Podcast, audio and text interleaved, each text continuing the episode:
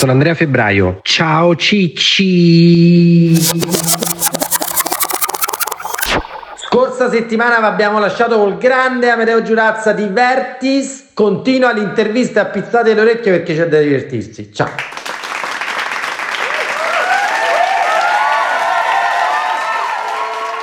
Qual è la clausola che a voi sta più a cuore e quella invece che i founder proprio non vogliono digerire, gli sta sul cazzo appiccicate ogni volta su sta clausola?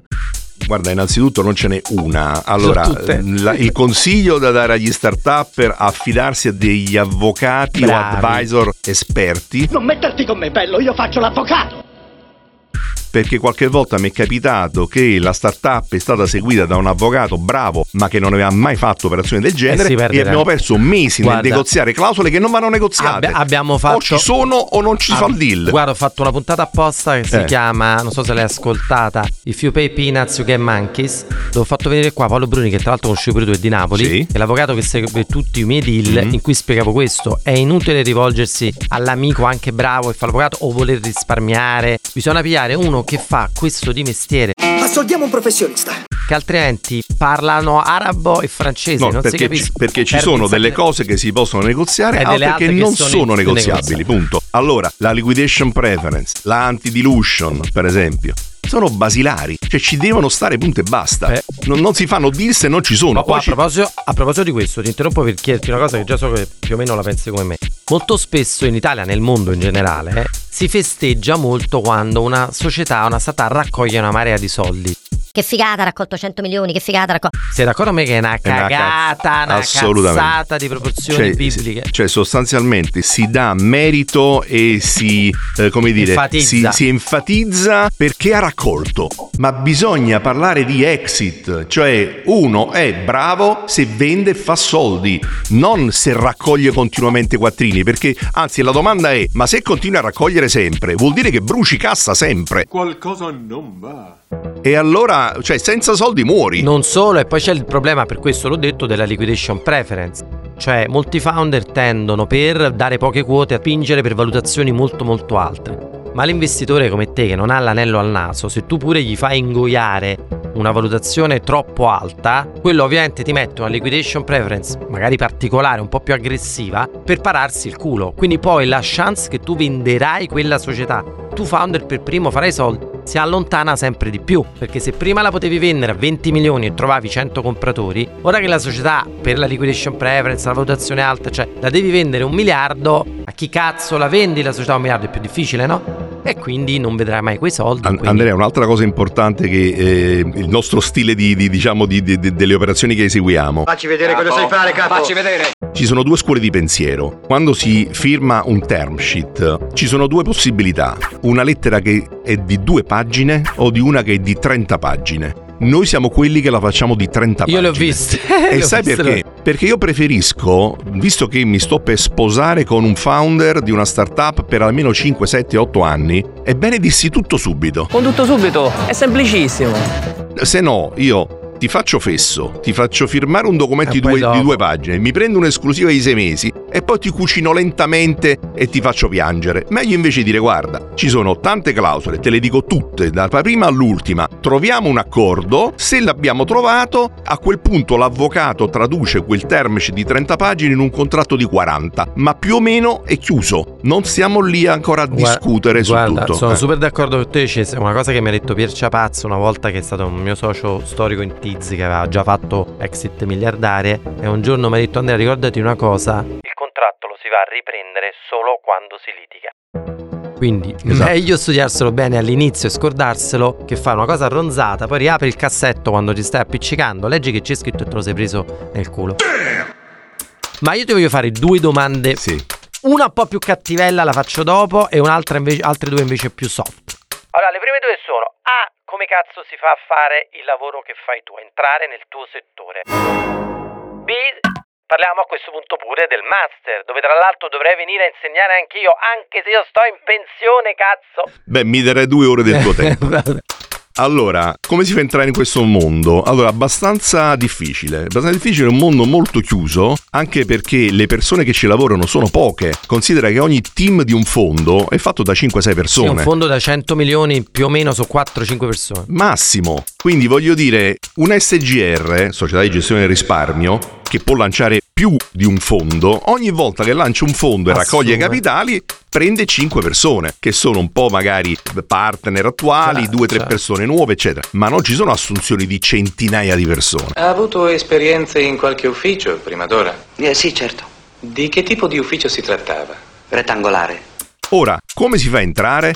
Ti dico che stanno nascendo nuovi investitori, perché ci sta CDP Venture Capital, che è il principale investitore italiano pubblico, che sta eh, diciamo facendo un ottimo lavoro, soprattutto area fondo di fondi, che crea nuovi operatori e nuovi team. Ma ogni volta che nasce un nuovo operatore, che succede? Rubano personale Ah, agli altri vecchi operatori. che sono più esperti. Cioè. Anche io, un paio d'anni fa, cercavo delle, eh, tra l'altro, un investment manager donna. Io ho cambiato tre headhunter, non l'ho trovata. Perché è impossibile. Allora a questo punto abbiamo preso una, una risorsa più junior e ce la Eh, stiamo crescendo. formare, certo. Grazie del tempo che mi ha dedicato. Ora, che cosa ho pensato di fare? Anche per un'operazione di give back.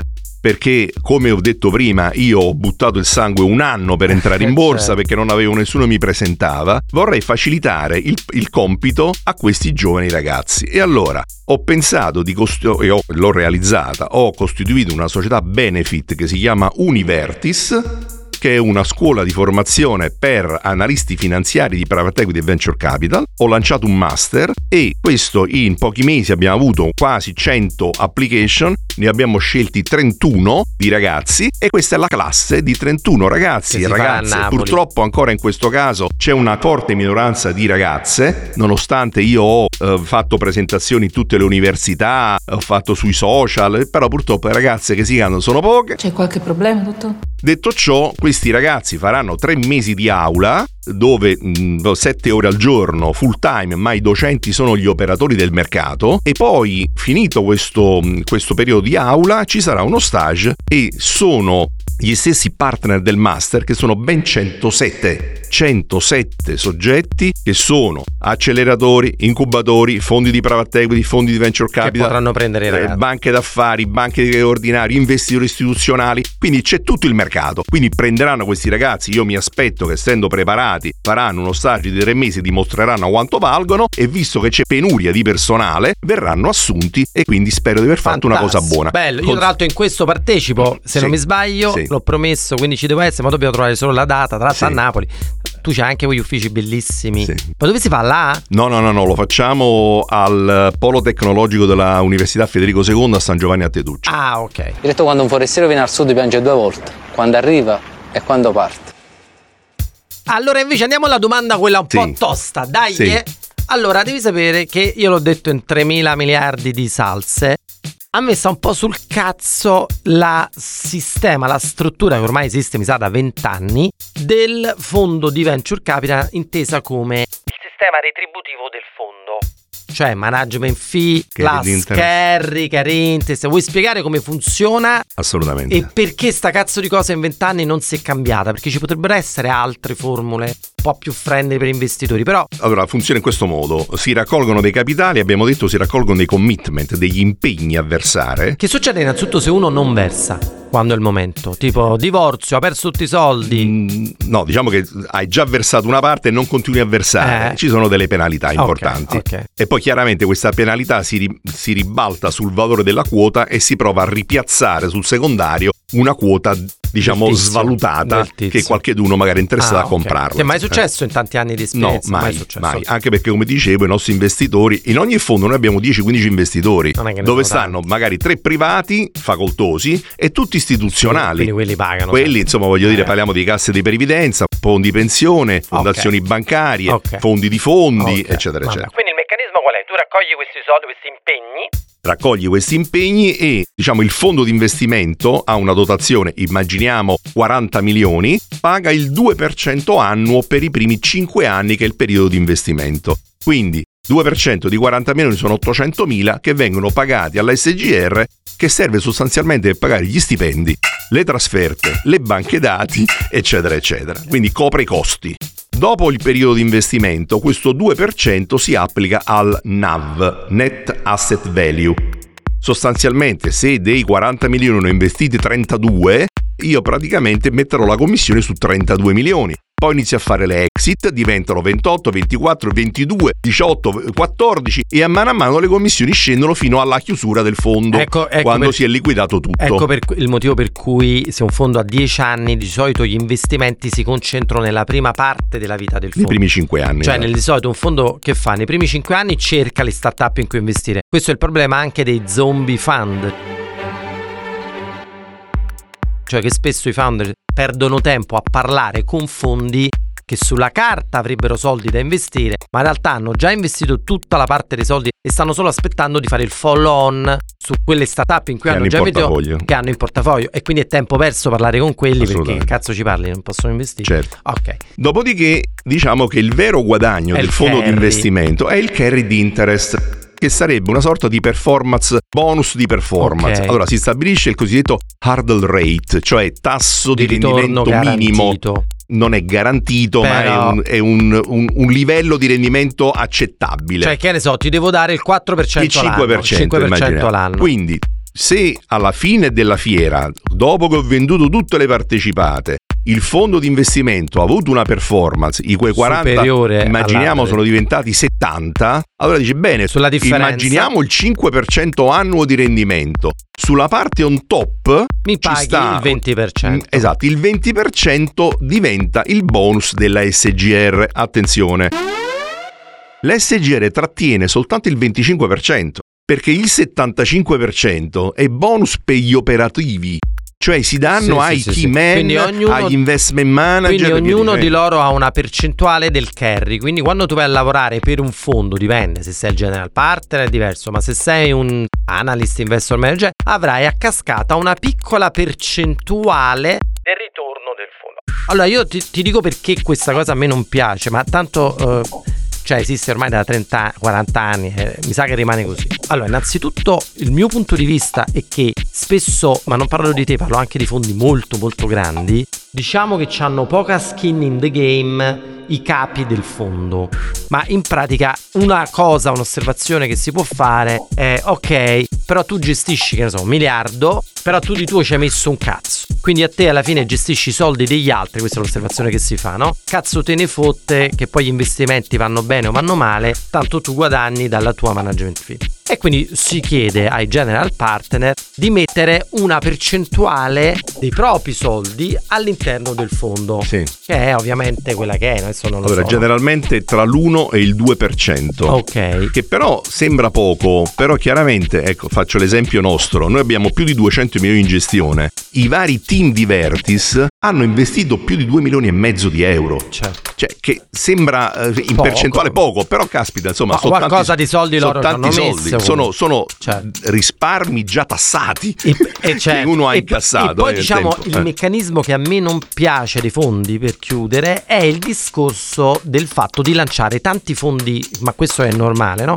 N- normalmente tutti i fondi che fanno lanciano tanti fondi in parallelo, aumentano l'asset under management in modo da aumentare la fee Le che hanno in gestione la commissione fino a che poi non arrivano a un punto tale che dalle fee guadagnano così tanto. Immaginate i fondi americani da un miliardo, un miliardo e mezzo, due miliardi e succede una cosa paradossale. Cioè, che succede? Che paradossalmente è molto più difficile fare un ritorno per me investitore positivo su un fondo da un miliardo di euro Certo. o da 10 miliardi rispetto a un fondo da 100 milioni o da 10 milioni. Perché 10 milioni te lo deve triplicare e deve fare da 10 milioni 30. Levi tutte le commissioni e quello. Certo è che se è un fondo da un miliardo e devi fare tre volte, devi fare 3 miliardi, ma 3 miliardi di exit Complicato. è veramente complicato. Allora, molti dicono, vabbè, il fondo perde di vista l'interesse dell'investitore, punta a fare tanti fondi paralleli per raccogliere molte management fee, poi tanto viene fotte perché con quelle management fee fai soldi. Però mi rendo conto che non è una cosa... Cioè, No, non è però una cosa... diciamo che quando i fondi iniziano a diventare una certa dimensione, parliamo di 300-500 milioni, La- le commissioni sono più basse, Sono più diciamo basse. l'1,5, l'1,25. grande italiano quanto c'ha in gestione? Fondo italiano di No, investimento. no, intendo il fondo Venture Capital. Allora, allora, CDP Venture Capital credo che abbia intorno ai 4-5 miliardi complessivi. Ok. I fondi italiani più grandi in assoluto, mh, Eh. ci sta Clessidra, Quanto avrà Clessidra in gestione? Ma un miliardo e Un mezzo. miliardo. Diciamo il private equity servono Sì. più soldi poi. Scusa, quella di Tronchetti Provera... mh, Ah, c'è un fondo lui, non lo sapevo. Sì, mh, Nino Tronchetti Provera c'è un fondo sul... sul ah, Ambienta, ecco. Ambienta. Ambienta pure credo sia oltre il miliardo, un miliardo e, E- mezzo. Invece il fondo di venture Su Venture Capital ci abbiamo P101 e United Venture che hanno dei fondi intorno ai 150-170 milioni che sono i più grandi, anche Indaco c'ha un fondo da 120 milioni, poi tutti gli altri stanno tra i 50 e i 100, insomma, più o meno. Senti, Eh. Amedeo, ho un'ultima domanda. Che consiglio vorresti dare a un founder, ciccino ciccina che sia, che ti approccia per proporti di investire nella società? Qual è il modo migliore? Qual è il consiglio che gli daresti? Guarda, allora, innanzitutto una cosa che eh, mi, mi- mi fanno morire da ridere, che eh, vengono, si propongono delle- dei, found- dei fondatori di startup e aprono dicendo io valgo 30 milioni, 40 milioni, 100 milioni, senza mettersi nei panni dell'in- dell'investitore. Investitore. Cioè dico, caro amico, ma tu che hai fatturato 100-200 mila euro l'anno scorso, prima di dire che vali 30 milioni, misurati la palla, perché poi Ti sei bruciato. in Italia ci sono forse 30 portoni da bussare. Se tu il primo giro te lo spari in questo modo, il Eh, secondo sì. non lo fai più. Eh, certo. Perché se tu vieni da me e mi dici io valgo 30 milioni e poi vieni dopo due mesi e dici vabbè io 10 mi accontento lo stesso, Eh, allora- lo metto alla porta, non, ci- Eh, non ci certo, parlo. Quindi certo. la cosa migliore è state coi piedi per terra. Prima di sparare di valutazioni stellari, perché dall'altro lato il fondo di investimento, che forse ne capisce un po' più di voi sulla valutazione e via dicendo, e ha mille alternative su cui investire capitali, deve immaginare di fare un certo ritorno. Il ritorno dell'operatore di venture capital non è quello del private equity. Il private equity tende in 5 anni a raddoppiare. raddoppiare, ma il Quindi un milione diventano due. Il venture capital fare deve 10. fare per 10. Quindi quello che cerco sempre di spiegare io all'esaurimento, se quello viene e dice che vale 30, magari se tu accetti deve sapere che comunque a meno di 300 quella società non la No, può ma- vendere, non ah, è proprio possibile. No, se, allora, se tu vali 30, me ne chiedi 5, post money, dopo l'investimento siamo a 35. Sicuramente devi fare ancora uno o due round e ci andiamo a diluire. Poi dobbiamo fare per 10, dobbiamo fare mezzo miliardo. Allora dimmi tu, tu dove cazzo su- vai? Ma è che è proprio l'opposto delle società che faccio io. cioè Allora stai coi piedi per terra. Poi ci sono gli earnout. Allora, meglio dire, io valgo di meno, però mi dai gli earnout. Se io ti Certo. faccio fare soldi o sopra un certo livello, tu fondo di investimento, parte del tuo guadagno Me lo ridai. giri, me lo Eh, va giri. bene, allora e allora va sì. bene, è Certo. win-win. Siamo Certo. tutti d'accordo, se le cose vanno bene, tu sarai più ricco di noi. Va Certo. bene, ma fammi vedere però, come si dice, vedere cammello, pagare soldino. Certo, certo. Allora chiudiamo col classico intramontabile. Vorrei di dire l'ultima cosa prima, Dai, scusami. eh, dillo. Dei diciamo- vari colpi di culo. Eh, Io sono fortunato perché ho una moglie da 47 che anni ti sopporta. Che è stato il mio asso della manica.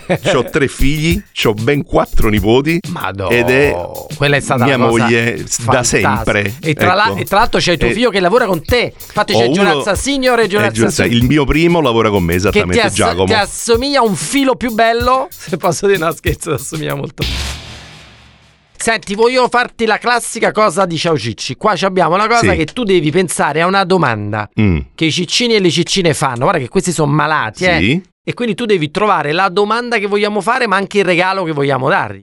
La domanda è: quanti erano gli agenti di cambio in Italia prima dell'abolizione della categoria? Bella domanda cazzuta. e bello. il premio è una cena con Amedeo Giurazza. Eh, attenzione Pagata da loro. Attenzione perché sotto gli uffici di Amedeo c'è un ristorante di un mio amico a Napoli, lungomare, che fa uno spaghetto alla Nerano esagerato. Esatto. Siamo anche andati insieme. Esatto. Ci sono pure ritornato un sacco di volte, me l'ho pure dimenticato per questo mio amico. Dai, eh, grande ciccio, spacca tutto. Ciao Cicci.